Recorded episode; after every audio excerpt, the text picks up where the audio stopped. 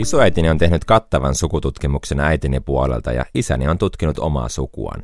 Olen jakanut tämän saman kiinnostuksen, joten ei mikään ihme, että päädyimme vaimoni kanssa tilaamaan etnisyystutkimukset, jonka mukaan minä olin 80 prosenttisesti suomalainen, 11,9 prosenttia skotti, irlantilainen ja loput minussa oli muinaista keski-aasialaista.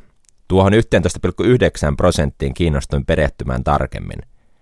Olin kuullut teoriasta, jonka mukaan isoisäni äiti oli syntynyt vaikutusvaltaisen kansanedustajan ja naisasialiikkeen aktivistin aviottomana lapsena.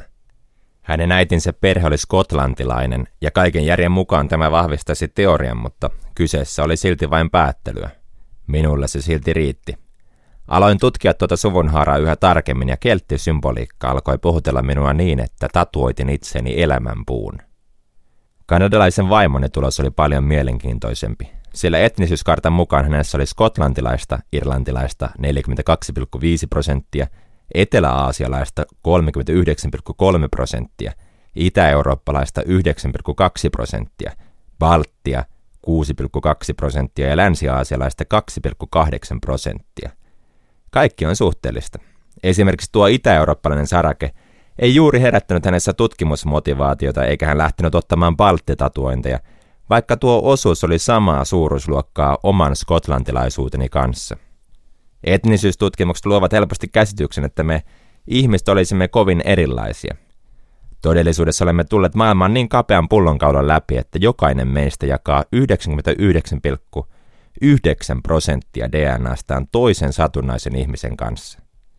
Lisäksi me kaikki 7,8 miljardia ihmistä olisimme geneettisesti lähes identtisiä – ihmislajimme ensimmäisten edustajien kanssa, jotka elivät 200 000 vuotta sitten Itä-Afrikassa. DNA-tutkimusten mukaan kaikki maailman miehet ovat johdettavissa yhteen miehen ja naiset yhteen naisen. Heitä voi toki kutsua Aatamiksi ja Eevaksi, mutta he elivät eri aikoihin ja joita ennen eli jo muita ihmisiä. Science tiedelehdessä julkaistun artikkelin mukaan Aatamielistä 25 000 156 000 vuotta sitten ja Eeva 99 000 148 000 vuotta sitten. Lähes kaikki vaaleaiheiset eurooppalaiset ovat sukua Karle Suurelle ja kahdeksalla prosentilla miehistä Tyyneltä mereltä Kaspian merelle on sama Y-kromosomi, jonka arvioidaan olevan peräisin Chingis Khanilta. Miksi 16 miljoonaa ihmistä polveutuu Chingis Khanista ei ole mikään sattuma, sillä aikaan, jolloin väestö oli vain murtoosa nykyisestä, Chingis Khanin arvellaan saaneen satoja tuhansia lapsia. Stanfordin yliopiston tutkijat julkaisevat vuonna 2018 mielenkiintoisen tutkimuksen, jonka mukaan me miehet aiheutimme melkein ihmisten sukupuuton 5000-7000 vuotta sitten.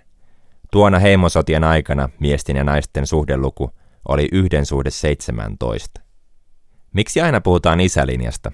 DNA-tutkimuksessa vastaus ei ole patriarkaatti, vaan X-kromosomilinjan tutkiminen nyt vain on aika paljon haastavampaa – kun mies saa toisen äidin X-kromosomeista, joka taas saa toisen äitinsä X-kromosomeista ja niin edelleen. Kaiken kaikkiaan ihmisiä on elänyt 107 miljardia. Jokaisen ihmisen sukupuu muuttuu sitä mutkikkaammaksi, mitä kauemmaksi menneisyyteen kuljemme. Biologisesta näkökulmasta meillä kaikilla on kaksi vanhempaa, heillä on kaksi vanhempaa ja heillä kaksi vanhempaa. Jos näin jatketaan, huomataan, että jo sydän keskiajalla ihmisiä olisi elänyt jo yli biljoona.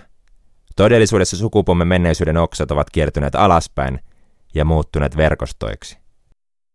Itävallan Habsburgien monarkia on radikaaleimpia esimerkkejä siitä, kuinka mutkikkaita ja alaspäin painovia sukupuun oksat voivat todella olla ja mihin sisäsiittoisuus voi johtaa.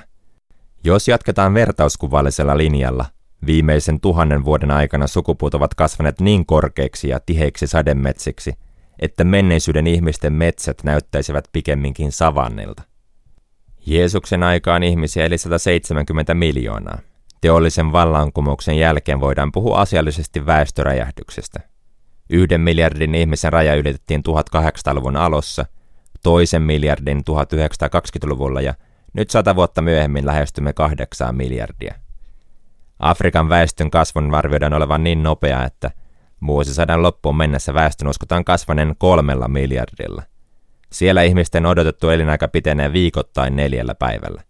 Nopeinta kasvu on Nigeriassa, jossa alle 25-vuotiaiden osuus väestöstä on kolme viidesosaa ja väestö kasvaa vuosittain viidellä miljoonalla.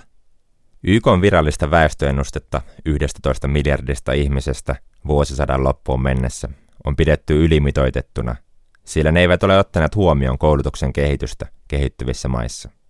Yhdysvalloissa elinajanodote on ollut laskussa korkeiden terveydenhuollon kustannusten ja terveydelle kestämättömän elämäntyylin vuoksi. Kiinassa yhden lapsen politiikasta on luovuttu ja Japanissa ostetaan enemmän ikäihmisten kuin vauvojen vaippoja.